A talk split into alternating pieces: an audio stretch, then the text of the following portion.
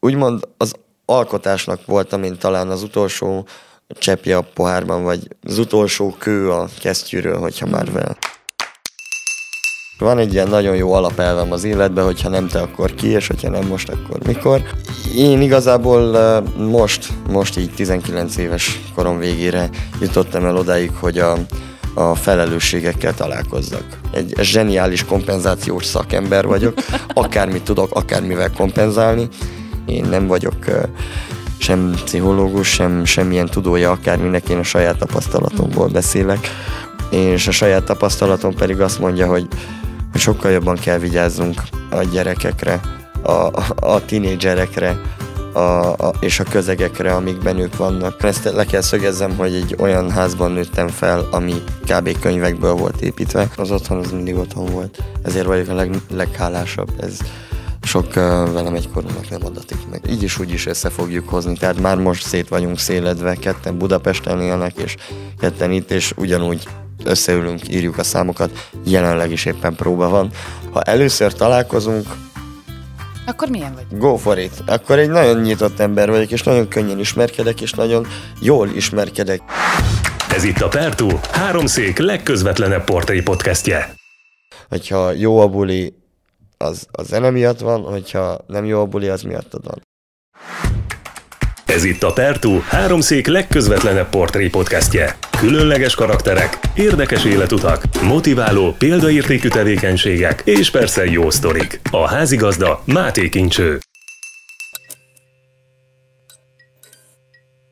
Manapság viszonylag ritka azt látni, hogy mondjuk egészen fiatalok komolyan kiállnak bizonyos dolgok mellett, és a saját arcokat vagy éppen nevüket adják egy-egy ügy érdekében. Az az ember pedig, aki most itt ül velem szemben a Pertu stúdiójában határozottan megcáfolja ezt a sztereotípiát vagy előítéletet, ugyanis több szempontból több porondon is kiáll a dolgok érdekében és a dolgok mellett.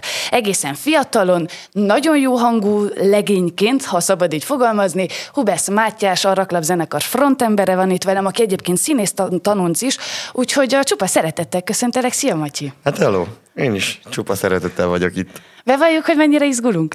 E, igen, nagyon, Mert nagyon. ez úgy szokott működni, tudod, hogy amikor bevalljuk, hogy izgulunk, utána olyan jól elmúlik a, az érzés. És azt is el kell mondjam, hogy azért izgulok, mert Matyi egyébként nekem sajnos viszonylag rövid ideig, de tanítványom volt, úgyhogy ha volt itt már az egykori mentorom, tanárom, most én vagyok egy kicsit ilyen lámpalázas helyzetben, hogy az egykori diákom csücsül itt. Matyi kedves, elhiszed, hogy nem véletlenül mm, hoztam szóba pont ezt a néhány gondolatot így felvezető gyanánt, mert ha hiszed, hanem görgetvén, nem is tudom most már Insta, Facebook oldaladon, láttam a közelmúltban egy ilyen rövid kis videót, ahol te Sepsi Szentgyörgy zászlaja apropóján, pontosan ahogyan az imént mondtam, nagyon felvállaltan kiálltál és elmondtad a kortársaidnak, hogy szerinted miért is fontos mondjuk kiállni egy-egy ilyen ügy miatt. És az a kérdés fogalmazott meg egyből bennem, hogy vajon mi az, ami egyrészt arra motivál egy hozzád hasonló tizenesztendős fiatal legényt, hogy hogy, hogy az arcát, a nevét adja ilyen ügyekhez. Miért fontos ez neked? Hát a Sepsi György viszonylatában nekem azért fontos, mert egy itt élek, és ja. ez egy nagyon vagány hely, és nagyon szeretném, hogyha, hogyha megtartanánk ennek a biztonságát. Um, és így személyes szempontból pedig úgy gondolom, hogy valakinek azért mégiscsak kell, és van egy ilyen nagyon jó alapelvem az életben, hogyha nem te, akkor ki, és hogyha nem most, akkor mikor. És uh, igazából tehát megkeresés alapon történt a dolog, de, de nem volt, ahogy azt mondjam, hogy nem. Tehát, hogy, hogy persze le kellett futni a, a kört a zenekarral, mert akárhogyan nézzük, azért az ismerettségemnek a nagy részét a zenekar teszi ki, és minden, amit mondok, az úgymond valamilyen szinten Titeket képvisel. Igen, képviseli a zenekart. Tehát nem csak rólad szól. Nem csak Akkor ilyes szól. formán viszont hadd kérdezzek én is egy komolyat akár így rögtön az elején, mert mondom, hogy fiatal legény ül itt velem szemben, de hát 12. osztályos tanulóként most már lassan-lassan te is a határozott felnőtt kategóriába tartozol, és miközben néztem ezt a videót, és hallgattam egyébként nagyon vagány gondolataidat, az jutott eszembe, hogy annak, amikor én voltam, tudod, 18 éves, az egyik legfontosabb kérdés az volt, hogy, hogy ez a komolykodós felnőtté válás, ami együtt jár ezzel a jaj, 18 plusz lett, többek között azzal is együtt jár, hogy életünkben először először elmentünk mondjuk szavazni. Itt vagyunk most 2024-ben négy választás is lesz. Hogy ilyes formán egyrészt, hogyha hasonló ügyben kérnék ki a véleményedet, mit mondanál akkor szintén a komolykodós kategória égisze alatt maradva? Ajaj, megfogtál, az az igazság. um, én igazából most, most így 19 éves korom végére jutottam el odáig, hogy a, a felelősségekkel találkozzak. Uh-huh. Vagy, mert, mert hogy egy, egy adott ponton az ember előbb vagy utóbb eljön, eljut odáig, hogy, hogy akárhogy nézi, akárhogy próbálja, és akármilyen rock and roll uh, életstílus próbál élni, attól függetlenül felelősségei vannak. És ezt nem lehet ugyanúgy a kutyád is felelősséged, mint az is felelősséged, hogy elmenj szavazni. Nem feltétlenül hiszek abban, hogy ez akármit változtatna, de, de felelősségednek számít, és, és ez, ezeket a felelősségeket tudatosítom most az életemben. És van egyfajta izgulás benned, mert én tisztán emlékszem, bennem volt annak idején. Komolyan, az ilyen dolgok miatt, hogy jaj, akkor most már én is nagy vagyok, vagy, vagy neke, én is nyomok a latban, vagy nem tudom, milyen megfogalmazást használjak. Mert mondod, hogy felelősség, és valóban ennek súlya van, aztán ahogy telnek az évek, valószínű te is ö, egyre inkább érezni fogod ezt, de van-e, nem tudom, lámpaláz, izgulás, vagy valamilyen az újszerűségnek a varázsa, tudod? Benne van, persze, benne van az újszerűségnek a varázsa, sosem a, sosem a felnövést égisze alá tettem ezt a varást, hanem inkább a, inkább a, a zenekar alá. De hogy egyszerre történt a kettő, uh-huh. és akkor egyszerre jött az, hogy, hogy úgymond ugye ez, ezek a felelősségek akkor jöttek a zenekarral, és akkor jött ez a felnövési izgulás, ami nekem egy ilyen zenekaros izgulás volt, mint frontemberes mm. izgulás, mint, vagy, vagy úgy, mint színidiákos izgulás, hogy akkor itt nekem most csinálnom kell valamit, de ez kell az izgulás... magad. Igen, igen, igen, de ez az izgulás inkább egy, egy hát én várom, vagy hogy hogy mondjam, uh-huh. én, én hajt valami arra, hogy akkor használjam a, a mindenféle képességeimet. Igen, meg őszintén így látva akár koncert közegben, helyzetben, de akár nem tudom, interjús helyzetben is, hogy téged mintha fel is panolna nagyon ez a lámpaláz vagy izgulás. Tehát, hogy a lehető legjobbat hozza ki belőled, hát persze, ugye? de hát ez a, ez a lényeg, ez, ez abszolút a lényeg. Én iszonyatosan tudok izgulni, tehát, hogy már egészen, egészen fiatal korom óta, amikor versenyekre jártam, akkor uh, ilyen gyomorgörcsös, tehát, hogy nem akarok részletekbe belemenni. De... Gyere, menjünk már, ha más nem a versenyek véged, mert atlétikáztál, jól tudom, igen, ugye? Azt a Hosszú vagy rövid távon szaladtál, mert ezt viszont nem uh, tudom. Középtávon. Közép, na, hát de a néha, igen, igen, fele, fele, fele. Igen, igen, uh, igen. Igen, tehát én középtávon voltam nagyon jó, és hosszú távon elég jó. jó. Mit jelent az elég jó? Az elég jó, az olyan ötödiktől második helyig. De... Hát ez, ne haragudj, ez az én olvasatomban a jó, a nagyon jó kategória. Hát jó, de 200-on például ott, ott nagyon nagyon jó voltam. Igen, ott, ez mit ott, jelent? Én nem vágom nagyon ezt a sportágot se, mint sok másikat. Ott volt országos díjazáson, meg mindenféle. Azt a mindenit. Na hát gratulálok ezúttal is így utólag. Az hát- atlétikát, az ilyes formán akkor abba hagytad? Nagyon rég. Hát már, már nyolcadikban abba hagytam. Nagyon sajnálom egyébként, és azóta is azóta is csak így, így részletekben tér vissza a sport az életemben, és nagyon kellemetlen, hogy, hogy nem, nem, nincs egy szisztematikus dolog ebben az egészben. Na, nekünk azt mondta, nem tudom, szerintem, sőt, biztos vagyok benne, hogy most már nem ugyanazok a tornatanárok vannak a művészetiben, mert ugye itt is a kötődés, hogy én is, mint egykori művészet is, most te mostani művészet is. Na mindegy, azt mondta nekünk a tornatanárnőnk, képzeld, de 12-esek voltunk, és próbáltuk a lehető létező összes formában megúszni a tornaórát. Olyan aranyos volt, mai napig emlékszem rá, hogy eljön majd lányok az az idő, amikor fizetni fogtok azért, hogy tornáztatok, és amikor megvettem a konditerembérletemet, és amikor kifizettem a személyi edzőt, akkor ő jutott eszembe, hogy hát Hát igen. No, de, de hogy mennyire zsúfolt az életed, és miért nem fér bele a sport, erről is fogjunk beszélni. Kicsit menjünk viszont vissza a múltba. Mondod az atlétikát, ez egy fontos része volt a gyerekkorodnak, de mi volt még fontos? Én láttam rólad ilyen egészen picikori fotókat, és ilyen vagány vigyori gyerkőc voltál. Milyennek képzeljünk el téged még a hosszú haj és a rocker éra előtt? Um, hát Ugye akkor kezdem azzal, hogy én, én szájpadlás nélkül születtem, és, és nyúlszájjal is, ami azt jelentette, hogy így szépen be lehetett látni a torkomba, anélkül, hogy én akárhogy kinyitottam volna a számot. Ezt akkor követte egy jó adag műtét, és az lett belőle, ami most van. Ezek így utólag elmondom, hogy a lehető legszerencsésebb műtétek voltak, mert mindenre képes voltam, Kisgyerekként, hát én nem tudom, nekem elmesélésekből, vagy ilyen én szülői történetekből jött az, hogy, hogy egy, egy rettenetesen aktív gyerek voltam. A, nem hiszem, hogy az ADHD skálájába bele, beleesnék, de hogy iszonyatosan pörgős, hisztizős, rengeteget, Hisztis gyerek? rengeteget sírtam, de mindenért. De egyébként, egyébként egy jó, jó gyereknek lettem elmondva. Aztán Később ugye ez a, ez a heg, hogy így mondjam, ez még kiskoromban sokkal látványosabb volt, vagy így nem tudták a gyerekek, hogy mit csináljanak vele. Ezt is édesanyám történetéből tudom felidézni, mert én nem emlékszem rá. Az történt, hogy egyik nap hazajöttem az óvodából.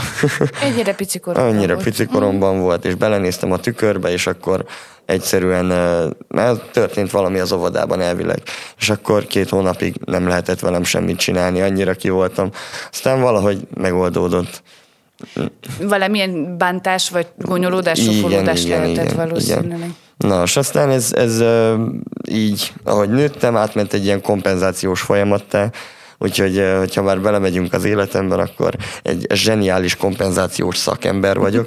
Akármit tudok, akármivel kompenzálni. De mit, mivel kompenzáltál? Például mondjuk ebben az időszakban. Ebben az időszakban ebben az időszakban még nem, nem nagyon volt ez jelen. Vagy, egy, egy vagy nem volt annyira tudatos? Nem tudom. volt tudatos, de aztán például az atlétika volt az első kompenzáció. A lényeg, hogy én katasztrofális uh, tanuló vagyok. Tehát, hogy mindig is az voltam. Egyszerűen, egyszerűen nem, nem ragadtak meg ezek a dolgok bennem, és nem minden téren, de volt egy csomó általános tantárgy, ahol bukdácsoltam, és akkor ez egy nagy feszültség volt, és akkor otthon pedig ki kellett valahogy egyenlíteni a mércét, és akkor mentem futni, és az működött. És ott gondolom a teljesítmény maga igen. volt ugye az a bizonyos kompenzáció. Igen, azt, igen. Isten igazából csak az érdekel, hogy például látod, most már egy picit felnőttebb fejjel, utólag az ember mindig okosabb. Hogy látod, hogy, hogy a szüleid erre mennyire voltak fogékonyak, vagy egyáltalán hogy kezelték ezt a kompenzációs profizmusodat már ilyen fiatalon? Hát igazából, ami a legzseniálisabb, hogy mindig hagytak teret tehát hogy sosem mondták, hogy sosem, sosem vették el tőlem a kompenzáció lehetőségét. Mm. És ez, ez egy nagyon jó dolog. Mindig, mindig kipróbálhattam még egy sportot, nem tudom, csinálhattam a dolgaimat, nem ezelhettem, faraghattam, és aztán végül színészkedhettem, rajzoltam, és, és zenélhettem is. Igen, igen, igen, és mondjuk el, hogy olyannyira színészkedhettél, hogy nagyon szeretem szintén közös szál kettőnk történetében, hogy ha jól tudom, akkor te is évet ismételtél azért, hogy drámás lehessél. Tehát te is duplán igen, jártad a igen, igen. Pacsi, tehát így kellett. Yeah. Az elhivatottak, azok elhivatottak.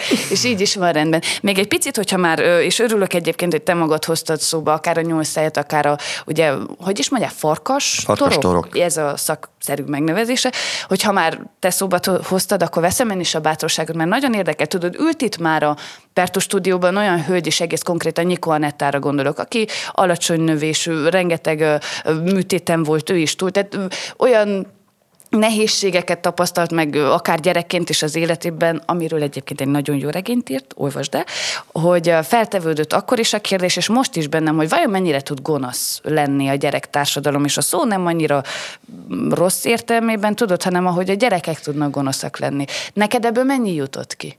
Um, nem nagyon emlékszem. Ami biztos, hogy jutott, de az tény, hogy a gyerekek azok, azok nem gonoszak, azok őszinték. És uh-huh. ezzel, tehát, hogy ezzel semmi probléma nincsen, tehát, hogy szerintem egy, egy nagyon csúnya nyugati kom-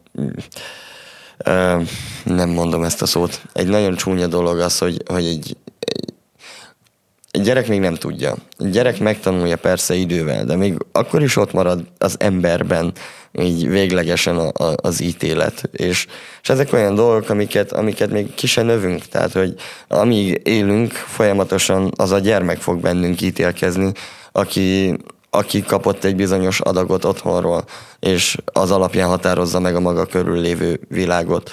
És egyszerűen nem lehet, tehát hogy igen, igen. A válaszom igen. A gyerekek gonoszak. Pont. De nem, nem akarattal talán. De nagyon igazad van, és akkor gyerek, kimondom én esetleg persze. konkrétan, hogy, hogy valóban az, az otthoni hét éven múlik talán egy csomó minden, hogy a, a szülő hogy neveli rá a másságra való elfogadásra, tudod, a gyereket. Például Nikó, Nikó Anette is azt mondta volt annak idején, hogy ő nagyon sokszor kívánta volna, hogy látta, hogy kíváncsiak a gyerekek, hogy jönnének, úgymond megbámulnák őt, de, de a szülők fogták vissza, tartották vissza, és lehet, hogy sokkal egyszerűbb lett volna, és sokkal korrektebb lett volna engedni, hogy, hogy, hogy te, te ilyen szempontból kíváncsi voltál, vagy nyitott voltál úgymond a másságra is akár gyerekként, és akkor később kamaszkorodban is? Uh, hát erre így, így hirtelen nem tudok válaszolni. Erre így hirtelen nem tudok válaszolni. Arra emlékszem, hogy, hogy egy zseniális élmény volt, amikor először találkoztam még egy varrásossal. Én azt hittem, hogy én vagyok az egyetlen a világon, és akkor, akkor így éreztem, hogy, hogy a világban itt, itt nagyon vagány emberek vannak úgy, ahogy én. Uh-huh. Sőt, a legvagányabb emberek talán úgy vannak, ahogy én. És pont ez, ezután, vagy ez, ez, ezáltal kezdtem el nagyon érdeklődni a, a világ iránt, mármint a, az emberek iránt, meg a sebek iránt. Nem a konkrét sebek, uh-huh. hanem az emberi sebek iránt. Ez az érdeklődés, ez mit jelent egész pontosan? Ez egészen pontosan azt jelenti, hogy nagyon-nagyon próbáltam segíteni mindenkinek, akit, akit így megtaláltam. Én egy ilyen nagyon reménykedtem, hogy megmentem az embereket, aztán ez nem, egy, nem, egy, nem így működik. De mm, próbáltam segíteni, és kerestem, kerestem a, a sérült embereket magam köré mindig. Ugyanúgy, ahogy családi környezetben sérült embereket, úgy, ahogy, eh, ahogy fizikailag sérült embereket és egy szerintem egy nagy, nagyot lehet tanulni, és sokat lehet tanulni, és inkább érdemes ezzel ezt, ezt vinni előre. Vagy hogy így haladni az életben, mert könnyű olyan emberekkel körülvenni magad, akik, jó, erősek és erősek és szilárdak, igen, igen, igen, igen, meg stabilak, mert azokra úgy lehet könnyen támaszkodni, de, de nagyon-nagyon izgalmas. Hú, soha az életben nem gondoltam, látod ebbe bele, hogy vajon egyrészt én csinálok-e ilyet, hasonlót, vagy csináltam-e valaha, másrészt, hogy, hogy mennyivel nehezebb, de egyszer, mint talán szebb út végigjárni, úgy egy-egy barátságot, egy-egy ismerettséget, hogy közben ott van, hogy, hogy segítesz, és segítséget kapsz. Ez nagyon jó. Egyébként azon gondolkodom, hogy jól tudom, édesanyád ugye a Caritasnál Igen. dolgozik, meg ha minden igaz, akkor te magad is kipróbáltad ilyes formán már az önkénteskedést. Valószínű, hogy akkor ez, ez a segítőkészség hajtott ebbe az irányba is. Uh, szerint igen, ok okozat, mert uh. hogy mind a kettő okozta a másikat, de persze nálunk ott volt az elfogadás, tehát hogy, hogy ugyanúgy a roma gyerekek iránt, és egészen kicsi korom, hát tíz éves korom óta dolgoztam én is, mint a, mint a, a nagyok, nagy önkéntesek, mint a Caritasnál mindenféle programokban, és meg kell tapasztalni azt, hogy miből is áll. Miből is áll ez romaság, uh-huh. ez egész. Jó, szintén egy picit arra visszautalva, hogy most már felnőttebb fejjel visszalátni ezekre a történésekre, jó belelátni ebbe a világba, belekóstolni? Mit tud hozzáadni ahhoz, hogy te mondjuk csúnya szó használod, bocsánat, de hogy mondjuk értékesebb felnőtt légy? Hát egyértelműen azt, hogy amikor mondjuk most tegyük fel, hogyha gyerekeim lesznek, akkor már tudni fogom. Kb. persze biztos, hogy bennem lesz a féltés, fogalmam sincs, szögezzük le, inkább hagyom a témát. um, a, a másik meg az, hogy persze, hogy értékesebb leszel, mert ugyanúgy, ahogy ahány nyelvet tudsz, annyi ember vagy, ahány ahány nyelvet látsz, megismersz, most a nyelv alatt beszélek mondjuk a, a romákról, vagy a sérültekről, vagy a, ez a sérült egy nagyon csúnya szó, de... De, de jót értünk most itt minden ilyen alatt. És um, van ez a világ, van ennek a világnak egy csomó um, alakja, formája, és minél többet látsz belőle, meg minél többet megtapasztalsz belőle, annál többet tudsz belőle, és ennyi. Hát ez ilyen egyszerű.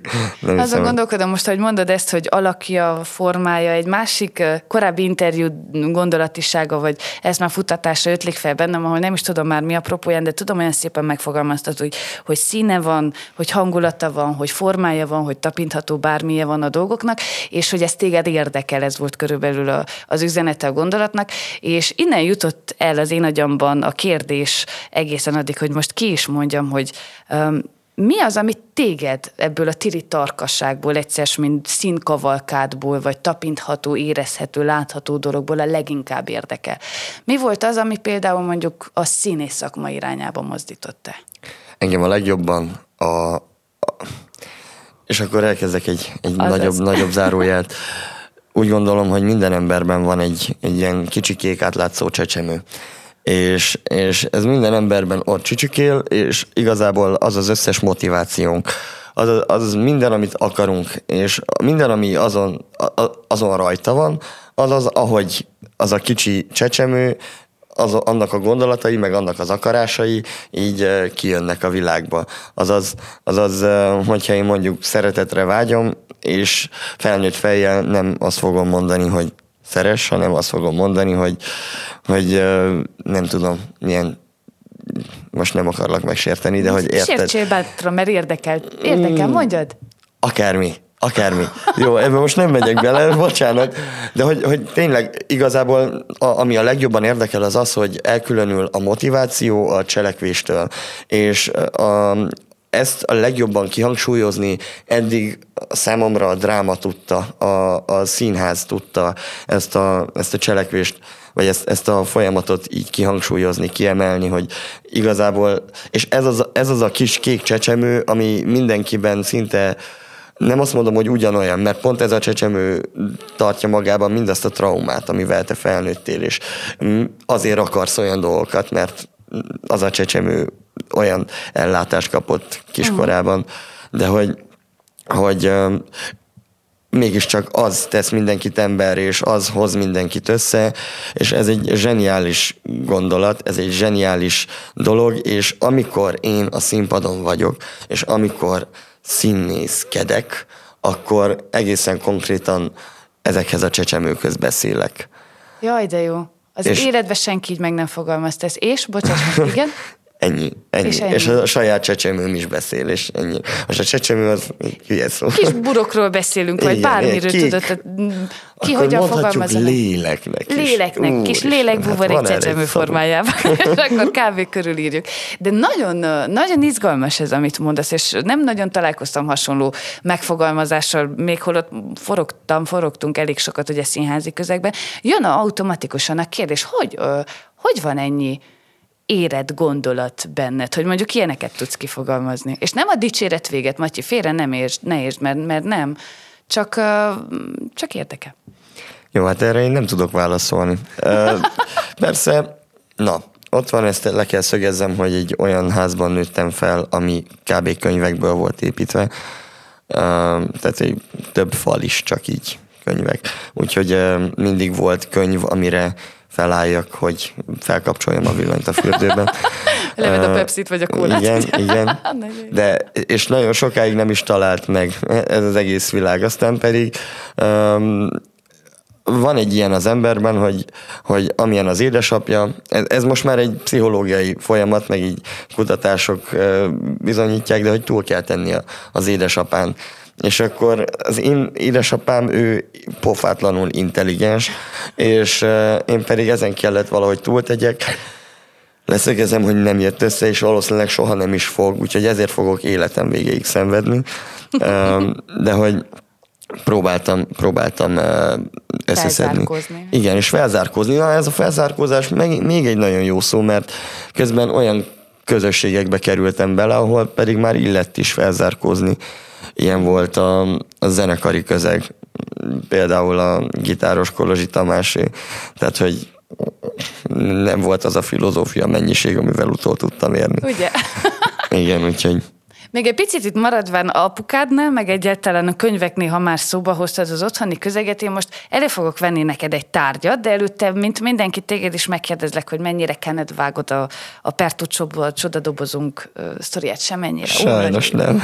Nem, nem, én ennek mindig nagyon örülök, mert az újszerűség meglepetése remélhetőleg akkor az, ami, ami téged is uh, picit előbbre visz a beszélgetésben. Ennek a doboznak az a lényege, hogy én olyan tárgyakat rejtek mindig bele, és a tárgyak szent szendékkal úgy vannak összeválogatva, hogy valamire utalnak a te életedben. És én mindig nagyon ilyen keresztbetett ujjakkal abban bízom, hogy ha előveszek egy tárgyat, akkor te rájössz, hogy miért, úgyhogy gyere játszunk, jó? Jó. És elő is veszem az első tárgyat, és nagyon ki neles, nagyon kíváncsi vagyok rá, hogy vajon erről mi jut eszedbe. Oh. Azoknak, akik csak hallgatnak bennünket, egy pöttyös, egész pontosan piros-fehér pöttyös bögrét tartok a kezemben. Hát igen, ez volt az első versem, amit írtam. Ó, oh, igen. Milyen aranyos. Ó, oh, igen. Apropó irodalom, meg hogy odahaza tele van könyvekkel, minden, meg hát ugye felzárkozni apu intellektusa szintjére. A versírás nekem egy nagyon meglepő dolog volt olyan szempontból, amikor először találkoztam a hírre, hogy te ilyesmire is adod a fejed, hogy azért Azért úgy nem gondoltam volna. Hát itt van egy félig felnőtt rocker legény, a Manó gondolta, hogy verseket is ír. Arról nem beszélve, hogy a slam kapcsán is vannak ilyen egészen ügyes kis próbálgatásaid. Na mesélj egy kicsit, hogy akkor ez, ez a költészet maga és a rímek hogy jöttek az életedbe? Um, hát kompenzálni akartam. Nem, nem bonyolult az Azt hiszem, hogy eszembe. lesz egy ilyen hashtag kulcsszavunk a, a műsor végére. Na de mit kompenzáltál akkor a verse? Um, Illetve hogyan? engem nagyon érdekelt. Én ugye így ezen keresztül, a verseken keresztül kerültem a drámatagozatra is. Mert um, volt egy, uh, volt egy magyar tanárnőm, Isten nyugasztalja egyébként, uh, nagyon-nagyon szerettem. És nagyon-nagyon elszánt volt. Nagyon elszánt volt. Úgyhogy meghallotta, hogy így magyar órán verset mondok, és akkor mondta, hogy te mész versenyezni ezzel és képes volt arra, hogy bezárjon engem az iskola kantinjába, hogy megtanuljam a verset, mert egyébként nagyon igaza volt, tehát nem tudtam volna megtanulni a verset, hogyha nem lett volna egészen muszáj. Most nem mondok neved, de de ott, ott a, és akkor a versmondós sikerek után elkezdtem egyre többet hallgatni, és voltak otthon bakelit lemezek, és akkor hallgattam Latinovics Zoltán versmondásokat, meg mindenféléket, és aztán pedig verses, tehát a versmondó versenyekre ajándékba verses kötetek kap az ember. Úgyhogy azt is elkezdtem olvasgatni. De egyébként már egészen most, hogy így visszagondolok, egészen korán, tehát ez nem az első ver, verseny volt természetesen, ez, ez a sokadik, sokadik. Uh, egészen kiskoromban érdekelt, gondolom már így a kaláka után is, meg minden, ami, uh-huh. uh, mert hogy ez is egy ilyen családi hozat volt. És akkor, akkor ezzel mentem, mentem tovább egyébként. Úgy most, most éreztem úgy egy uh, egy hetes alkotásomon, hogy azt hiszem, hogy elértem oda, hogy én jogosan írok verseket. A, na álljunk meg egy gondolatra. Mit jelent az, hogy jogosan írok verset? Ez jó. Hát, hogy, hogy, hogy nem egy ilyen dilettáns valami, nem, nem az van, hogy, hogy itt valamit firkálok, vagy hogy mondjam, persze még mindig ez van, meg ugyanez van, és sosem tettem bele a fejemet, hogy valamit megtanuljak, én mm. sosem csináltam semmiféle erőfeszítést az életemben. Ez egyébként egy nagyon szomorú dolog, mert most, hogy eljött az ideje, hogy kéne, most így nem megy de hogy, hogy lassanként fejlődtem mindenben, és akkor ebben is lassan-lassan addig fejlődtem, hogy meg vagyok elégedve egyszerűen a sorokkal. És ez akkor most így kb. egy hete született egy olyan vers, azt mondod, amivel úgy ezek szerint meg vagy? Igen, igen. Két igen. sort fel tudsz idézni belőle? Uh, igen. Na, gyere. Hát akkor már jó, okés. Tüdőmasszázs hogy legyen kedvem, hogyha abba hagyjuk ezt a kényszer szervírtást. Mindig jól van, mindig tiszta, mohás, véres kínlódás. A körmöm alatt volt egy kis kosz. Köszönöm, hogy letépted. Azóta már újra nőtt, de ez a rend is a tiéd lesz. Az a város csupasz borda. Bölcsője az alaknak. Már csak gerinc kéne hozzá, de az útlevélhez nem adtak. Á, de jó. Na igen, na igen. Jó, jó, jó, jól van, drága Matyi, jó az irány, ahová mész, hogyha úgy érzed, hogy most akkor egy hete megszületett ez a vers, és ez már rendben van, akkor én ezt így azt hiszem, Pertú nézők, hallgatók nevében egységesen aláhúzhatom, és visszaigazolhatom, hogy igen, nagyon, nagyon jó az irány. Hát ki tudja, mi lesz még, de egyébként volt még, ez is egy ilyen felvállalható dolog egyértelműen, hogy volt még egy hasonló pillanat, amikor nagyon rajongtam az általad papírra vetett dolgok kapcsán. Ez egész konkrétan a most már tavalyi slam poetry, Szentgyörgyi kis nagy megmozdulás volt, ahol én őszintén először szembesültem azzal, hogy, hogy neked nagyon van valami ott a vénádban, ha írásról van szó, a slam mennyire mozgat meg? Engem megmozgat, egyedül, az egyedüli probléma az, hogy a, a közegem az nagyon elítélő a szlemmel kapcsolatosan. Tehát, a közeged mint? A közegem, mint a, a baráti társaságom egészen konkrétan. Nem szeretik a szlemet? Nem Vagy a szeretik a szlemet, Mi? meg a szlemelést. Mert uh, egyébként valamilyen szempontból igazat kell adjak, csak uh, hát egy, hogy nem csinálunk írásból versenyt, amit vel én viszont teljesen egyetértek, mert hát hogy máshogy lehetne kompenzálni valamivel, hogyha nem verseny. Tehát, hogy nem, nem, na. és kettő, hogy, hogy nem igazán most, jaj, most szegényeket kibeszélem, de az a helyzet, hogy egy nagy poén, hogy, hogy én egyébként én egyébként elmentem erre az egészre, meg, meg megcsináltam. Nagy poén, nem szándékos dolog volt, vagy miért? Ja, nem, én szándékosan mentem el, csak szégyeltem elmondani neki. Ja, hogy annyira nem szeretik a szlemet, vagy? Hát é, inkább elítélik, vagy hogy mondjam. Aztán pont amikor az országos volt, azon nem tudtam ott lenni, mert a, a mini fishing volt éppen, és uh, elfelejtettem szólni nekik mármint a, a slam bajnokságnak. Jaj, hogy te oda nem fogsz menni? Igen. Mert azt el kell mondani, jól emlékszem, hogy te nyerted meg itt hát, az itteni szakaszt, igen, nem is akármilyen milyen szövegekkel. Nem is akárhány ember közül, keményen ketten voltunk, szóval egy ír, írdatlan komoly verseny és akkor volt. itt mondjuk el, hogy Sándor Mátyás legjobb barátod, aki a második díjas, igen. szintén fantasztikus szövegeket írt. Ezt azért mondom, mert én megzsűriztem. igen. pici, pici ez a világ. De, de engedd meg, hogy akkor itt most országvilág füle hallatára én kérjem kérjem a, meg a zenekartársakat, meg a jó barátokat, hogy, hogy nézzék el neked, ha egy picit a slam irányába is mész, mert nagyon nagy tehetséged van, szerintem. Meg a bögréhez, a pöttyös bögréhez visszatérve, megtaláltam neten ezt a verset, végigolvastam, annak kapcsán is az volt, tudod, gondoltam, hogy ez simán működhetne szlemként is. Mert a ritmusa, igen. mert az egyszavas igen, kis sorok, igen, stb. Igen. Szóval olvashatok Hubesz Matyi verset is, szlemet is, hogyha van rá lehetőség. Mm, Valahol vannak egyébként, mert vagy kettőt találtam meg én a neten, feltéve verset, szlemet. Nem nagyon publikálok. Nem nagy? És nincs is tervben ez vajon? Hogyha összegyűl annyi olyan, amit mondjuk múlt héten sikerült firkálnom, akkor lehet. Csak ezzel megint van egy nagy baj, hogy a, a konkrét környezetben most akkor beszélek a barátnőmről, aki Budapesten van a dramaturgián, és a lehető is nagyon-nagyon komolyan ítélkezik, úgyhogy olyan emberekkel veszem körbe magamat, mint, mint Kolozsi Tamás, aki a raklapdal szövegeit írja, mint, a, mint egy dramaturg, hallgató, és, és akkor ezek közül nagyon, nagyon nehéz elhinni, hogy a, szavaimnak bármilyen súlya is van, vagy esztétikája. Hát akkor tényleg legyen ez egy feedback neked most itt szemtől szembe, drága Matyi, olvastam, hallgattam sok verset, sok szlemet, te csak írgál nyugodtan, és győz meg az asszonkát is Budapesten, hogy olvasgassa, mert szerintem jó. Meg hát itt aztán majd később a raklap kapcsán, meg a dalszövegek kapcsán vissza fogunk ide térni, de szerintem az sem lenne baj, ha néha ott is meg tudnád villogtatni komolyabban a tehetségedet. No, de ne szaladjunk annyira előre. Még van egy dolog, amit viszont szeretnék ugyancsak így a vers meg egyáltalán szlemírás kapcsán szóba hozni, mert van egy másik rejtett tehetséged is, amihez szintén hoztam egy tárgyat, neles, kérlek. És nagyon egyszerűen ez egy ilyen kis icipici ceruza. Hmm. Miért hoztam neked ceruzát? Hát mert én egy évig rajzoltam, és azután sokkal tovább is. Igen, és nem is akárhogyan mondjuk el. Digitálisan. Igen.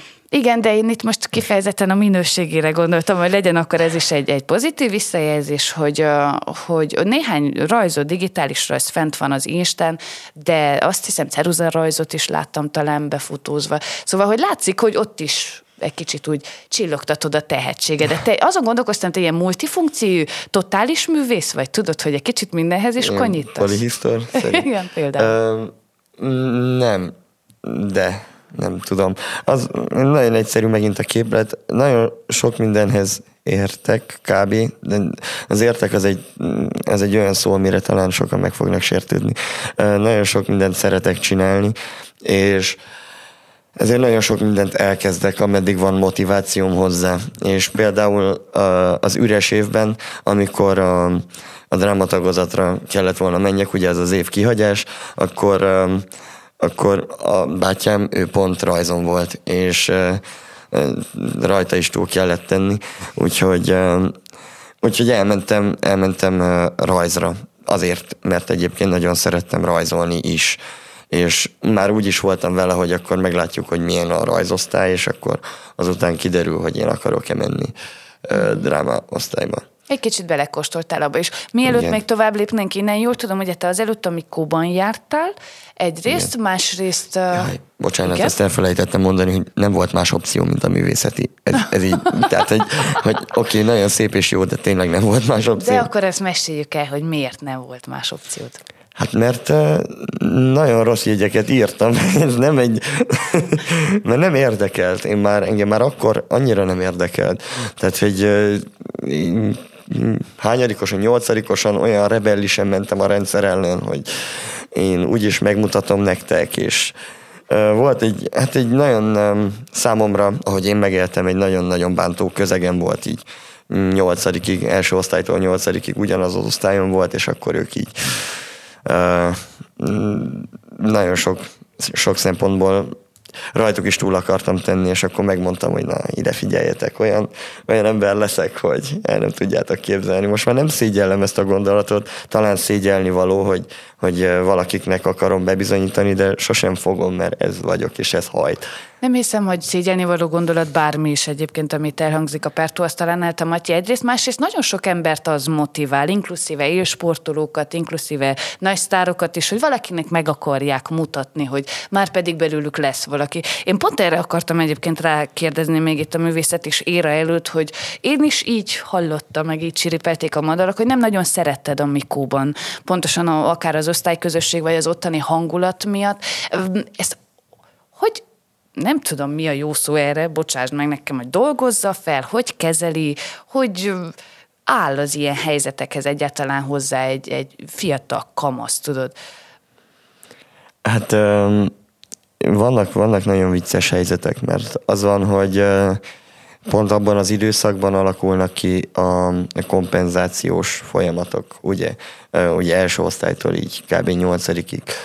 És vagy nem kompenzáció, bocsánat, kompetencia, ez a szó, amit kerestem. Tehát a, a kompetencia akkor kezd el így úgymond egy nagyon-nagyon aktív dolga, aktív része lenni a, az ember életének. Azaz fel kell mérje, hogy ő mennyire kompetens, szociálisan mennyire kompetens, mondjuk az általános ö, tantárgyak terén is például a mhm. legegyszerűbb. És amikor az ember azzal találkozik, hogy szociálisan nem kompetens, és nem kompetens még a tanulmányok szempontjából sem, amit persze egy utólag azt tudom mondani, hogy okokozati összefüggés volt. Az, hogy hogy az egyik nem ment, amiatt nem ment a másik, aztán a másik nem ment, és amiatt nem ment az egyik. Tehát, hogy ezek mind, mind összefüggenek és rengeteg feszültség tud fel, felgyűlni egy, egy gyerekben, és hazamegy, és a szülők pedig fog, fogalmuk sincs, hogy mi van. Vagy akár a gyerek nem tudja ezt levezetni, vagy olyan módon vezeti le, hogy ezt nem lehet feltétlenül megérteni. Én nem vagyok sem pszichológus, sem semmilyen tudója akárminek, én a saját tapasztalatomból beszélek, és a saját tapasztalatom pedig azt mondja, hogy, hogy sokkal jobban kell vigyázzunk a, a, a gyerekekre, a, a tinédzserekre a, a, és a közegekre, amikben ők vannak. Mert mert vannak, vannak diákok, akiket nem jól kezelnek, és hazajön a gyerek, és elmondja, hogy, hogy Béluka megint a pad tetején ordibált, és akkor az édesanyja ki van akadva, és akkor elmennek a szülőértekezletre, és leszidják Béluka szüleit, és igen, tehát, hogy ilyen dolgok. Közben Béluka pedig nem, nem nagyon kommunikált le semmit. Igen. Igen, igen. Azon gondolkodom, látod, hogy milyen jó, hogy ezt is szóba hozod. Nagyon divatos szó ez az abúzus, meg bevallom derekasan, nem is nagyon szeretem kiejteni, még a számon sem, mert úgy fel vannak hype ezek a témák, nem szeretem, de most, ahogy mondod, tényleg az van, hogy, hogy, hogy ezek létező valós, valós dolgok. Milyen ágát, bogát, nem is az, hogy tapasztaltad meg, hanem tudtad kezelni, mert most meg azt érzem, hogy nagyon ügyesen megoldottad, nem? Akkor, Rossz? akkor nem tudtam. Most De így már... utólag? Utólag sem oldottam. nem. Um, akkor, akkor nem oldottam meg. Így utólag um, talán, talán segített a, a közösségváltás, segített a, a, a, a kompenzálás, hát könyörgöm, én mindig, de hogy ez egy megoldás volt a problémákra, hogy mindig, mindig uh, valami más csinálni, valami másban jó lenni, valahogy, uh, valahogy ellensúlyozni, és én így, én, ez a személyes mechanizmusom volt, ez az én mechanizmusom volt. Nem tudok egy olyan dolgot mondani, ami, ami mindenkinek működne, mm. mert van, akinél ez egy sokkal, sokkal mélyebb és fájóbb folyamat, és belül elrakódik, és aztán 30 évesen kijön, és van, akinél pedig, pedig úgy, mint nekem, így, így szétrombolom fejjel, neki megyek a bajnak, és és Volt ennyi. ilyen időszakod is, hogy fejjel rohantál a bajnak, a falnak, és roncsolódott minden? Persze, persze, sőt. Sőt? Nem is? Igen. Um, hát um, amikor, amikor ezek a dolgok így elkezd, tehát amikor szociálisan úgymond nem tudtam megfelelni, akkor beindult a, a másik szociális életem, a, amikor uh, kimegyünk, és akkor kezdődik a bandázás, és akkor a srácok megismerése, és akkor az első alkoholizálás, és akkor a nem tudom még, és uh, ott abban a társaságban te szociálisan um, tudsz, tehát kompetens vagy azok között, az emberek között, és kompetensnek éreztem magam. Hát én ott nem az a ha-ha-ha Matyi voltam, hanem, hanem a Matyi, aki iszik, meg hosszú haja van, meg jó menő. zenét, meg menő, meg rocker, meg nem tudom, fekete cuccokban jár, és, és ez, ez benne van a pakliban, és ezeket keressük, és az én esetemben nem volt veszélyes. Vagy hogy mondjam, mert még onnan is ki kellett kompenzálnom magam. De hogy, hogy ezek tudnak veszélyesek lenni egyébként, nagyon is.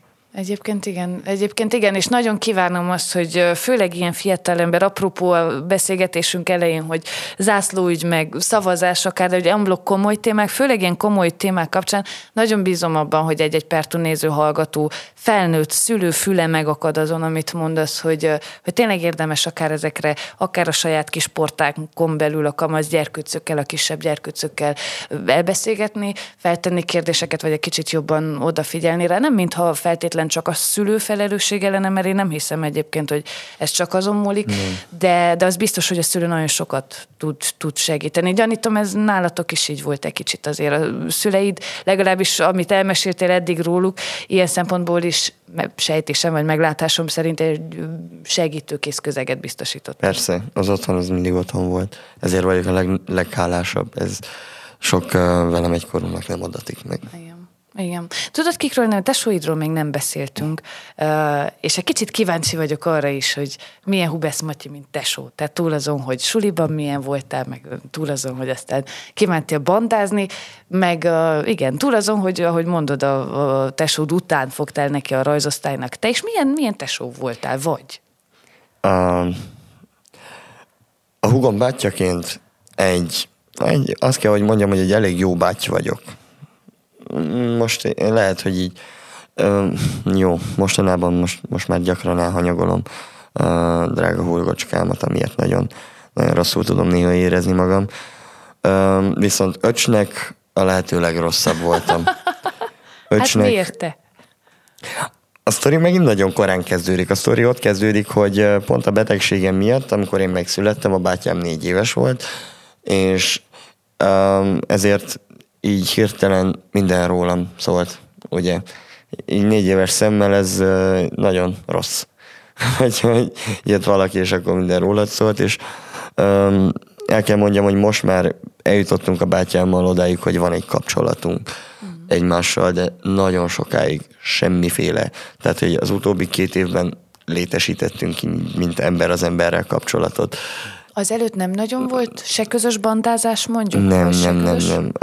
Az én, hát ugye úgy mind a ketten nagyon haragudtunk egymásra, pont azért, mert nem olyan a kapcsolatunk, és, és, és de ezek teljesen érthető folyamatok, meg benne vannak a pakliban, meg minden, és most nem, nem akarom így ki tenni sem ennyire az életemet, de én sem voltam egy, egy tűrhető öcsém. Bőgő masina voltam, ő pedig egy Igen, hát mondtad komoly... ugye korábban, hogy olyan hitis gyerkőc voltál. Hitis gyerkőc valószínű, voltam. egy bátyus egy kicsit nehezebben kezeli, Igen. meg alapból, tudod, az jut eszembe, hogy alapból van mindig a nagy tesók életében, ezt valószínűleg sokan alá tudják támasztani, amikor megjön a kis tesó, mindenkiben automatikusan kialakul egy ilyen kis féltékenység, vagy ez egy, na, mondhatni, hogy klinikai esetet, a, a szakemberek foglalkoznak ezzel, ez egy létező dolog. Gyanítom, akkor neked valószínű a betegségek miatt ugye ez egy picit fokozottabb volt, de örülök, örülök, hogy mondod, hogy az elmúlt két évben akkor ez a nyitás megtörtént. Ő most Nagyváradon van? Ő most Budapesten van. Budapesten A van. barátnőjével ott laknak. Ó, igen. ó, ó, hát akkor lesz ez a kapcsolat még szorosabb is. Hát reméljük. igen, igen. És uh, ki fogunk adni egy közös punk számot. Menj már! Uh-huh. Ez Úgyhogy- ilyen raklapos projekt Nem, lesz, nem, vagy nem. teljesen Ez- független? ez Na csak mesélj! ketten, csak Na ketten. mesélj! Semmi, Ennyi csak? összeül, összeültünk otthon, és megírtuk, ő felvette. Tehát um, egyébként azt tudni kell, hogy a, a zenész a családban a bátyám. Uh-huh. Egyértelmű. Tehát én, én, én, én ugyanúgy vagyok, akármi, ahogy a, rajzos. Tehát, hogy, Hogy vagy gitáros is, mert azt is mondjuk, én nem Igen. tudom, hogy elhangzott de hogy gitározgatsz is. gatok. Színpadon nem annyira, de... Ugyanúgy, ahogy rajzolgatok, és ugyanúgy, ahogy e- e- egyedül a, egyedül a színészkedésre azt mondanám, hogy ez nem gatok, de egyelőre még az is gatok, csak az a, az a tervben nem gatok. Az, az komolyabb szinten Igen. van elképzelve. Na, Igen. de milyen helyzet a punk dallal? Hát um, azt te- tervezzük. Igaz, igazából egy ilyen kis mini projekt, és nem is hiszem, hogy akárhova csak így Soundcloud-ra felrakjuk, de hogy az, uh, az inkább uh, egy, egy, uh, egy ilyen hogy te- terápiás folyamat volt, mint sem, mint sem egy komoly zenei elképzelés. Kicsit bandáztatok Igen, a, a igen. bátyáddal, ez nagyon jó. Nagyon jó mondod, hogy, hogy kint van Pesten, meg hát akkor egy kicsit megelőzi most a szekér a lovakat, de veled kapcsolatban tudom azt is, hogy az iskola elvégzés után meg át raklaposig gyakran hangoztatjátok, hogy mindannyian Pestre szeretnétek menni, úgyhogy megkockáztatom ezért, hogy igen, ez a bratyós, kistesó, nagytesó viszony is lesz még egy talán picit szorosabb. Hogy képzeled el a jövőtöket? Akár így zenekar nélkül egyelőre, de hogy tesód is te kint Budapesten. Um, nem hiszem, hogy így gyakran fogunk találkozni. Azt mondod? Azt Én azt mondod? mondom. Mondom. Valószínűleg, hogyha nagyon leégek, meg hogyha valami, akkor azért szólni fogok a bátyámnak, ha bár ő is grafikus. Tehát én, én Igen. zenész vagyok, ő grafikus. Ez, ez egy zseniális kombó. Mármint, hogy nem zenész, ami leszek, tudja? Fene. Is, is, is, is. Is, De is. úgy nem látod magad előtt akár egy, egy közösen eltöltött délután, vagy akár egy hétvégézés, bármi? De, de, de, benne van a pakliban. Benne van a pakliban. Engem nagyon, na- nagyon érdekel. Félek Mitől félsz? egy kicsit a bátyámtól. Miért? Hát ez ilyen személyes most már. Na jó.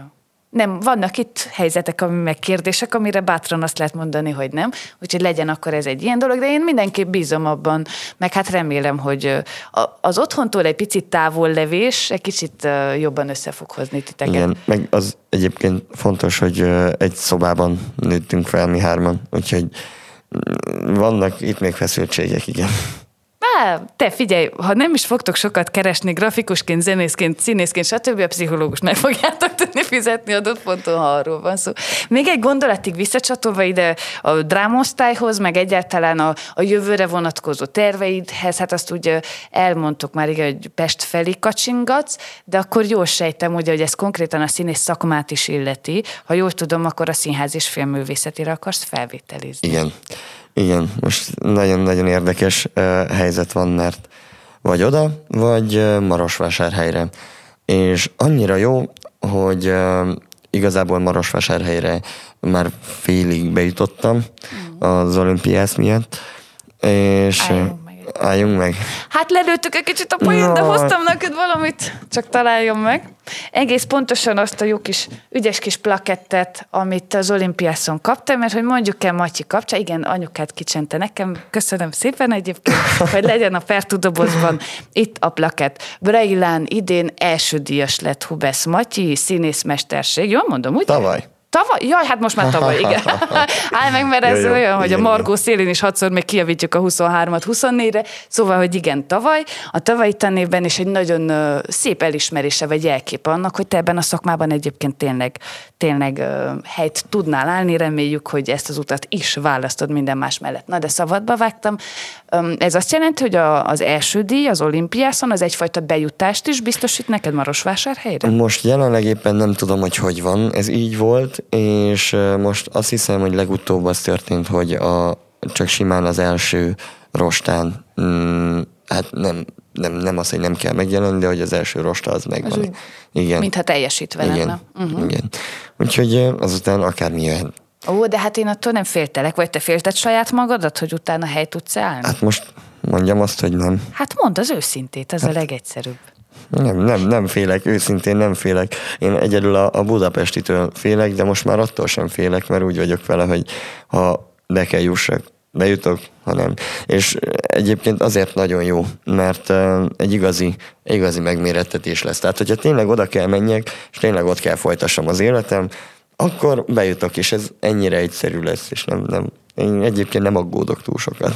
Nem is, nem is feltétlenül kell, és valószínűleg, hogy te vagy a szerencsésebb ezzel a mentalitással, mint sem, hogy rágnád a körmödet, tudod, 0-27-ben, hogy, hogy mi lesz. Kis kompozíció, látod, az installációt is összeadod, Igen. a képzőművész. Véna kiüt itt belőled. Tudod, mi a helyzet a budapesti, és még mondhatni a Kaposvári Egyetemek kapcsán is, ugye a magyarországi színikre bejutni azért necces dolog, ezt így ki lehet jelenteni.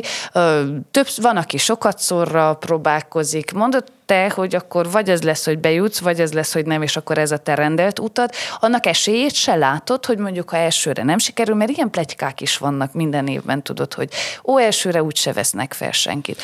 Neked Vannak. nincs meg ez a szándék, hogy akkor visszamenni másodszor, harmadszor akár? Nem. Nincsen.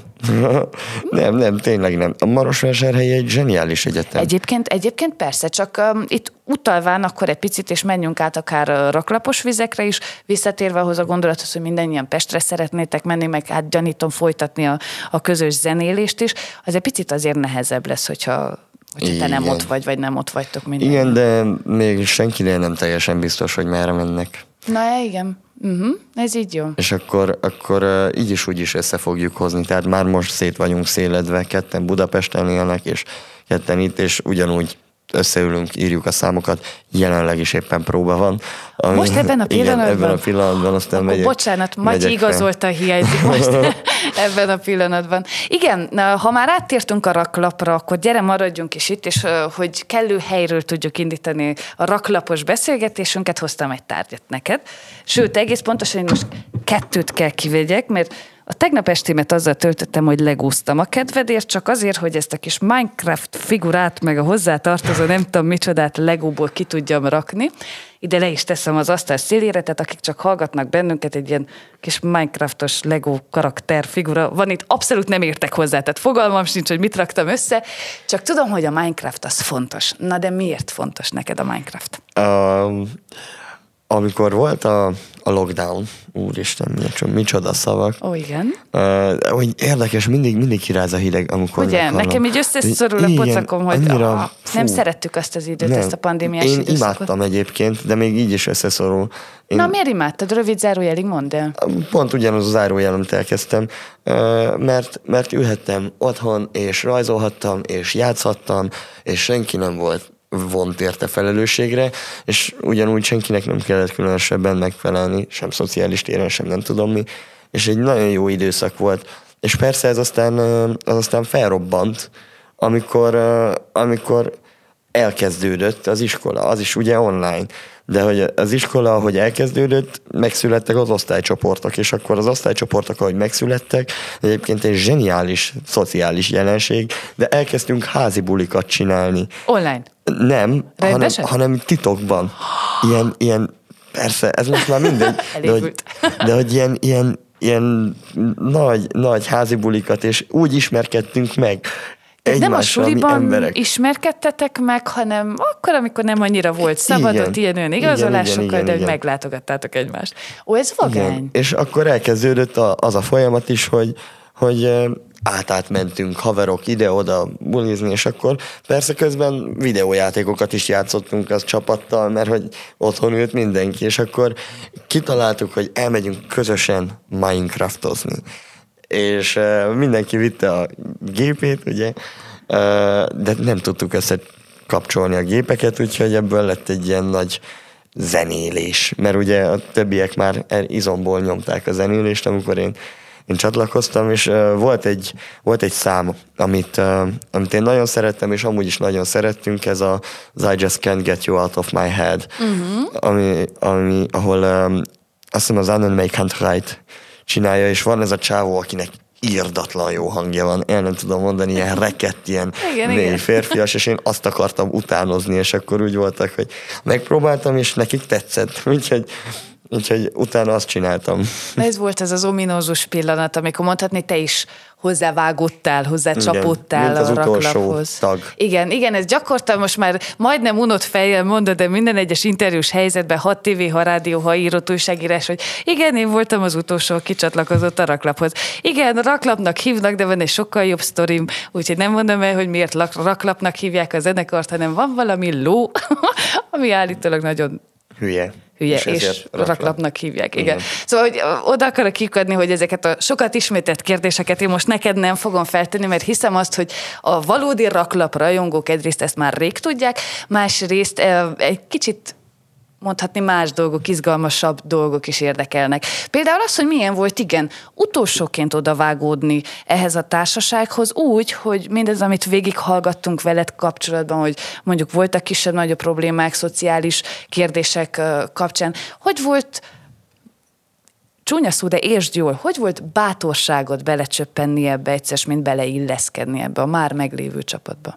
Um, hát a már meglévő az egy erős, kettő pedig, hogy ismertem a tagokat külön. Uh-huh. Én már, és nem úgy kell engem elképzelni, hogy én uh, szociálisan egy, egy uh, a, a fura valaki vagyok. Ha először találkozunk, Akkor milyen vagy? go for it. Akkor egy nagyon nyitott ember vagyok, és nagyon könnyen ismerkedek, és nagyon jól ismerkedek akárkivel, akármilyen szituációban. Mindig befogadó vagyok uh-huh. mindenkivel. Bizonyos közegek, hogyha hosszú, hosszabb ideig, vagy húzamosabb ideig kell ott legyek, akkor, akkor van probléma.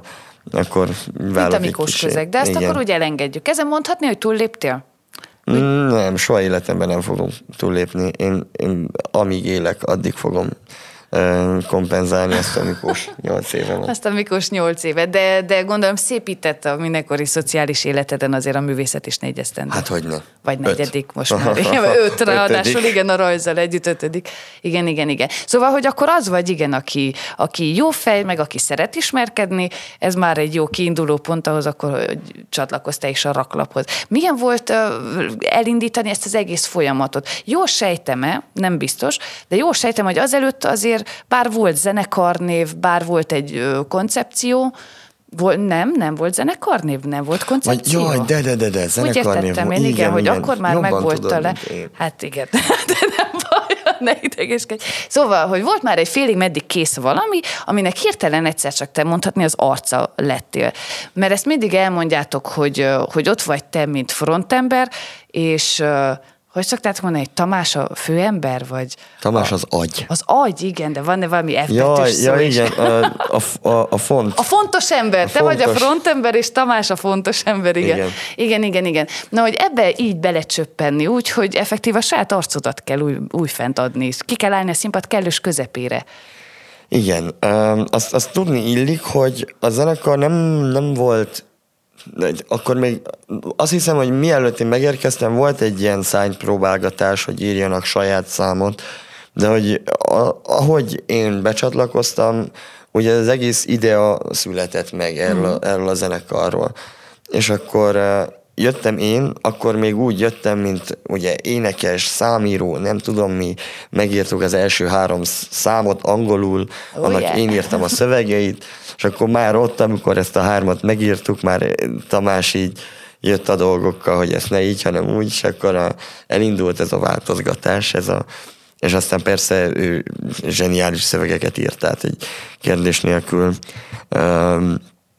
De hogy, hogy úgymond úgymond az alkotásnak voltam én talán az utolsó cseppje a pohárban, vagy, vagy a, ami a, az utolsó kő a kesztyűről, hogyha már vel dolgokat akarok idézni. Tanoszos igen, hasonlataid vannak. Nagyon, hasonlat. nagyon jó. Igen. igen. Egyébként én bírom ezt, hogy így Bertó asztalánál tanoszos hasonlatokkal jössz, és még értjük is egymásnak, hát reméljük, hogy még sokan közülünk. Tehát, hogy összeállt a képlet magyarán, teljes lett a tanosz igen, kesztyű, igen. ezzel, hogy te is megérkeztél, és egyébként aki kívülről lát, hallgat benneteket, valóban ez, a, ez az érzés alakult ki például bennem is, hogy hogy olyan kerek egész lett a történet. De hadd kérdezzek rá valamire, mert azóta, hogy készülök rád, illetve a mai beszélgetésünkre csípje csörömet a kérdés, és meg is fogadtam, hogy felteszem magamnak, hogyha Tamás a fontos ember, és te vagy a frontember, ez mekkora surlódásra, ellentétre, konfliktusra ad lehetőséget, mert nem fogja tudni senki megetetni velem azt, hogy ó, hát idillik is tökében működtök, amikor két nem tudom, kard van, éles kard egy hüvelyben, azt állítólag úgy mondják, nem nagyon szokott megférni egymás meledének, kicsit így látlak titeket. Hogy megy ez? Nagyon, nagyon nehezen.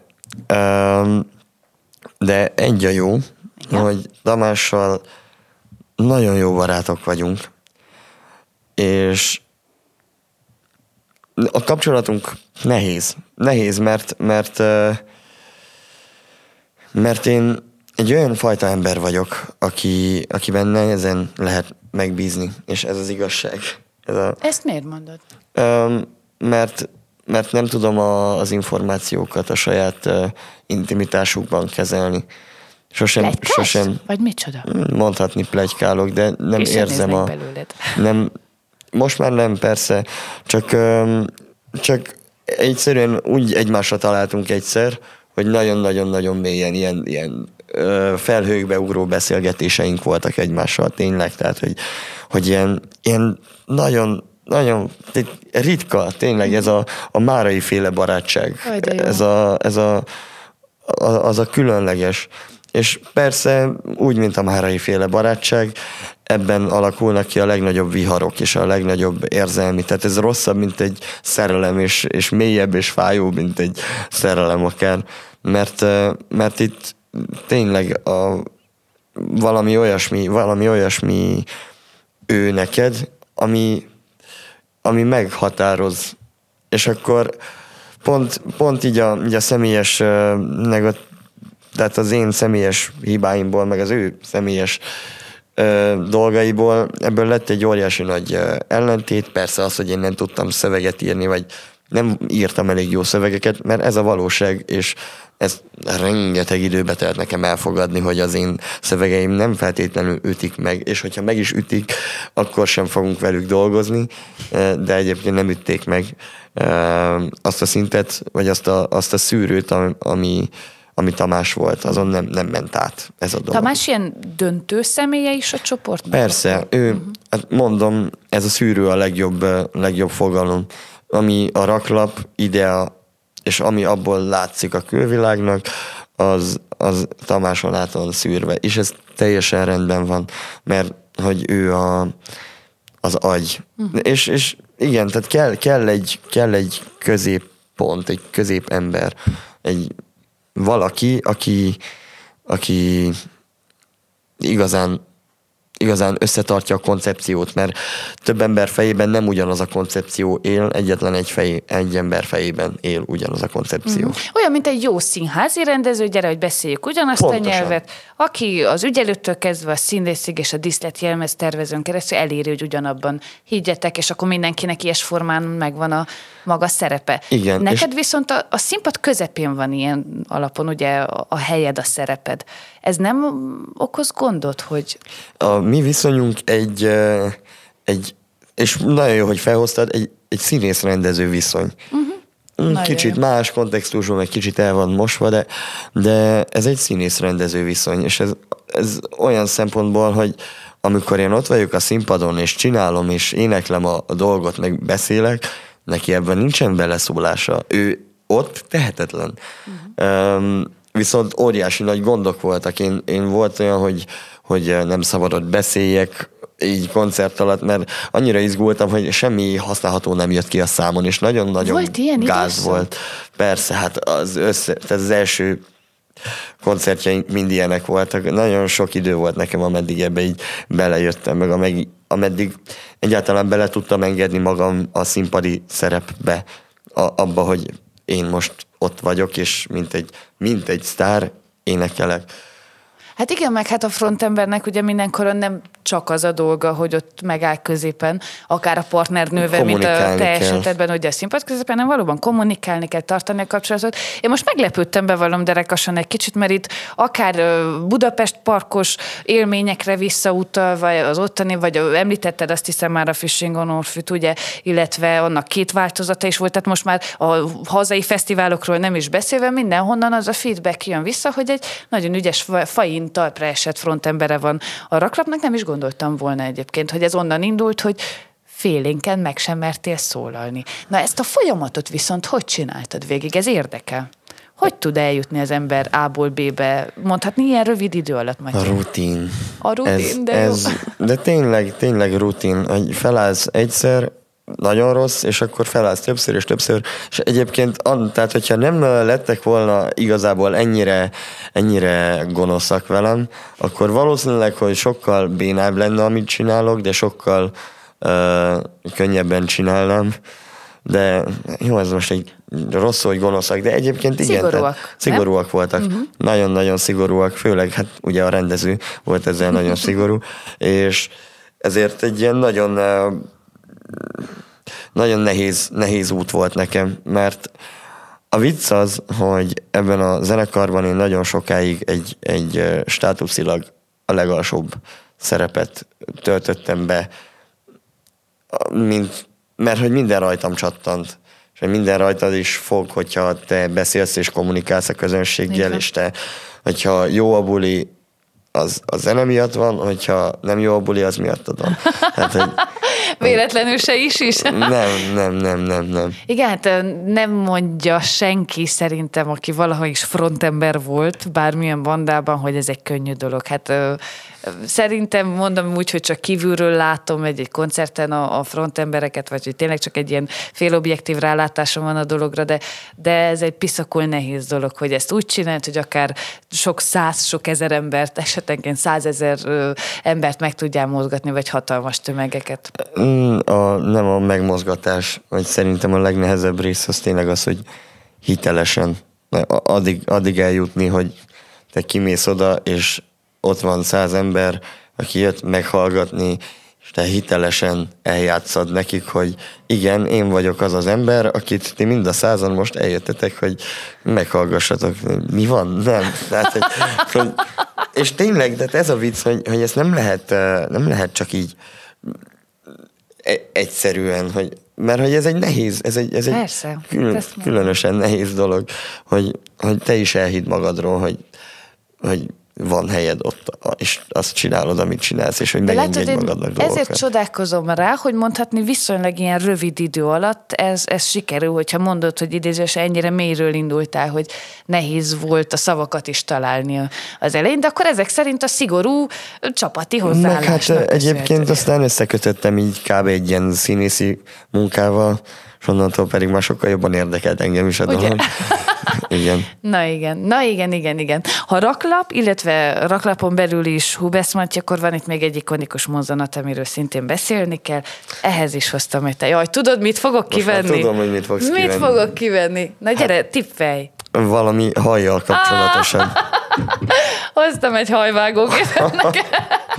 Nagyon jó, Ne nagyon lássa. jó. Ne is lássa, szerintem ettől is már a falra mászol, ugye, amikor már sokat szor egyrészt felteszik a kérdést, hogy akkor hogy volt, hogy te vágtad le a hajad, én nem kötelezlek újfent itt arra, hogy elmeséld a sztorit, egy véletlen folytán adódott úgy a klipforgatás közben, hogy végül te vágtad le a hajad, talán Tamás kellett volna Igen. levágja, de bármi is történt akkor véletlenszerűen, nagyon jó, hogy így esett, mert Többek közt ennek okán is a Szia Mamás videoklipetek szárnyalt. Meg Igen. hát egy nagyon erős filmes, mondhatni filmes alkotás is lett abból a klipből. Lovasiról, és a klipről, és a hajvágásról. Hogyan csapódik le most már ennyi idő távlatából benned a dolog? Mert számtalanszor elmeséltétek valóban, hogy, hogy ő is felfigyelt rátok, hogy megosztotta, hogy ez, ez mekkora élmény volt, és el is tudom képzelni. De hát azóta jártok az úton, jönnek a kisebb-nagyobb sikerek, remélhetőleg még mindig lehet azt mondani, hogy csak az út elején vagytok. Benned mindez hogy csapódik le? Hogyan mozdít előre? Vagy fog meg egy picit? Vagy késztet gondolkodásra? Hát mi ezt a számot már eléggé unjuk. Ugye? Az az igazság. De ö, azt az az érdekes vele kapcsolatosan, hogy, hogy persze ez volt, ez volt ami, ami miatt itt vagyunk, és ezt most nem ítélhetjük el, és nem ítélhetjük el a gondolatot sem, és nem ítélhetjük el a, a helyzetet sem, amiben ez megszületett, és Hát egy zseniális érzés, most egy másik mondatot elkezdve, egy zseniális érzés az, hogy valamit mindenki kávé ismer, aki eljön egy raklap koncertre, és a refrénjét ordítják. Egyetlen egy baj van ezzel a refrénnel, hogy persze ezt gondolhattuk volna, de hogy a hány ember annyi, annyi, annyi szempontból értelmezik. És vannak, vannak nagyon különböző értelmezések, de többek közt emiatt lehetünk, lettünk elküldve a pokolra bizonyos hallgatók által, és emiatt hívtak meg minket templomba zenélni. És mert hogy benne van a számban mind a kettő, és nagyon fontos. Nem, bocsánat, az első nincsen benne, de hogy nagyon egyszerű a hallgatótábor egy ilyen számnál. Van az, aki érti, és azért szereti, van az, aki nem érti, és ezért nem szereti, van, aki nem érti, és ezért még jobban szereti, mint azok, akik értik. Igen, Öm, igen, igen. De most nem rovom fel senkinek, hogy nem érti, ö, és nem is akarok erről különösebben beszélni. Akkor beszélek az élményről, hogy milyen volt ezzel a számmal a, a túra. Ez megtörtént, és utána meg csak számok voltak. Nem érzi az ember mindaddig, ameddig ki nem megy a Budapest Park színpadára, hogy mit jelent így egymás után százezer ember, vagy így, így egy egyes, meg hat nullás, és vagy négy nullás, öt nullás, és akkor az emberek így el vannak, el vannak képedve, hogy úristen, lát, mindenki számokról beszélget, és így számok vannak, de hogy amikor ezek az emberek megvalósulnak, vagy meg Ott vannak öltenek, valójukban, igen. előtted, az, az egy olyan élmény, hogy, hogy pont ugyanúgy nem tudod zsebre vágni, mint ahogyan rockstar kéne legyél a színpadon. Pont ugyanannyira nem lehet zsebre vágni, és el lehet mondani, hogy nagyon jó érzés, meg minden, de most az igazat kell elmondjam, nem, nem, nem, nem tudom kezelni. Egyáltalán nem tudom kezelni. De még mindig úgy érzed, hogy nem tudod? Mert, Ezt- mert ezt most az már nem egészet- ez jön le, látod? Például színpadon. Élvezem. Az a lényeg. Persze. Hát akkor Élvezni élvezem. Meg, meg valahol megmosolyogtat, meg persze okoz örömöt is, csak, csak így nehéz. Úgy fogom szeretni, nézd meg, drága Matyi, meg nézzétek meg, Pertú, nézők és hallgatók, füleljetek, eltelik tíz év, és olyan mosolyogva fogunk visszagondolni erre a beszélgetésre, hogy ah, a felkapott rockstárok, egykori, kamaszkori, fiatal felnőttkori vívódásai, hogy milyen is volt. És egyébként kicsit így látlak téged, meg titeket, hogy abszolút, abszolút természetes ez, amit most elmesélsz, hogy, hogy ezt így élitek meg. Meg biztos vagyok benne, hogyha külön-külön a zenekartagokat kérdezzük meg, tudod, hogy van az a pillanat, amikor beremeg a dobverő is a kézben, vagy a, akár az énekhang is elcsuklik az izgalom miatt, ez abszolút, abszolút rendben van, meg hát egy útnak mondom még egyszer az elején vagytok, ami, ami remélhetőleg csak így, így a csillagokig és még tovább vezet. Viszont, viszont nagyon jó az irány, ahová elindultatok, úgyhogy nincs ezzel semmi gond, hogy most ilyen kétségeid vannak. Igen. Viszont túl vagytok, látod, most már az első mondhatni ilyen hivatalos, nagyon komolykodósan megfogalmazott turné időszakon, vagy hogy mondják ezt, csak meg még a szezonon, ugye nyár, fesztivál, fesztivál hátán, gyanítom most a 24 is ilyen jó színes tarka. Az érettségi után. Az igen. érettség, ja Istenem, mind felejtünk el az érettségéről beszélni. Amiatt Mi egyébként is? izgulsz, idegeskedsz, hogy érzed? Igen. Mondod, hogy nem szeretsz tanulni, meg hogy nem is nagyon megy. Mondom, tehát, hogy az a baj, hogy az érettségit nem lehet, nem lehet kompenzálni. Na igen. Pót érettségivel se feltétlenül. Jó, de hogy arra is meg kell tanulni kell. Úgyhogy, és mostanában pedig akármennyire gyűlöljük, meg utáljuk, meg minden, az a helyzet, hogy az érettségi nem véletlenül jó ez a szó, mert a számomra például most pont az az érettség, azt jelenti az, hogy éretnek lenni, hogy valami olyan csinálok, amihez nincsen feltétlenül energiám, kedvem, akarásom, akármi. Mert nem másért, hanem azért, mert egy felelősségem, hogy ez meglegyen.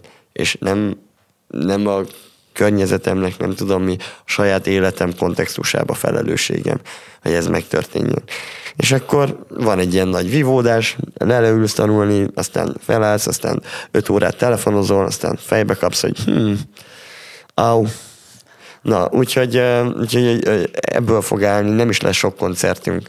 Um, addig. Addig, az érettségig, kivéve ugye a Fishing on Orfű, ami egybeesik az érettségivel, de nagy színpadot kaptunk, úgyhogy akarva, akaratlanul. Ó, ide nagy színpad lesz? Igen. Hát gratulálok, Igen. ez vagány. Ez nagyon jó. Hát akkor azt, azt az áldozatocskát gondolom meg Kicsit. fogjátok hozni. Igen. Melyik érettségi közé fog beékelődni? Pont érettségi elé. Ja, Tehát, közvetlenül előtte. Igen. Hát legyen a... jó lendület és energiabomba, hogy aztán utána tudjatok. Hát pedig utána egy kicsit jobb lenne. Persze, de, persze igen, de hát mindegy. nem fennékig tejföl az élet, Hubesz Matyi, ezt igen, meg igen, fogjuk igen, tanulni. Igen. No, de ezt leszámítva, és hát reméljük egyébként tényleg az érettség ez jól fog működni, ha elfogadsz egy tippet, mint egykori vindiák, mondom én is, úgy kell tanulni, hogy valakinek magyarázod és azért, hogy a másiknak elmagyarázod, hogy ő megértse, benned olyan szépen letisztázódik, hogy tökéletes. Félre az érettségét. Én most gyorsan elrakom, igen. Te de farzsebbe ezt a jó kis tippet, ötletet.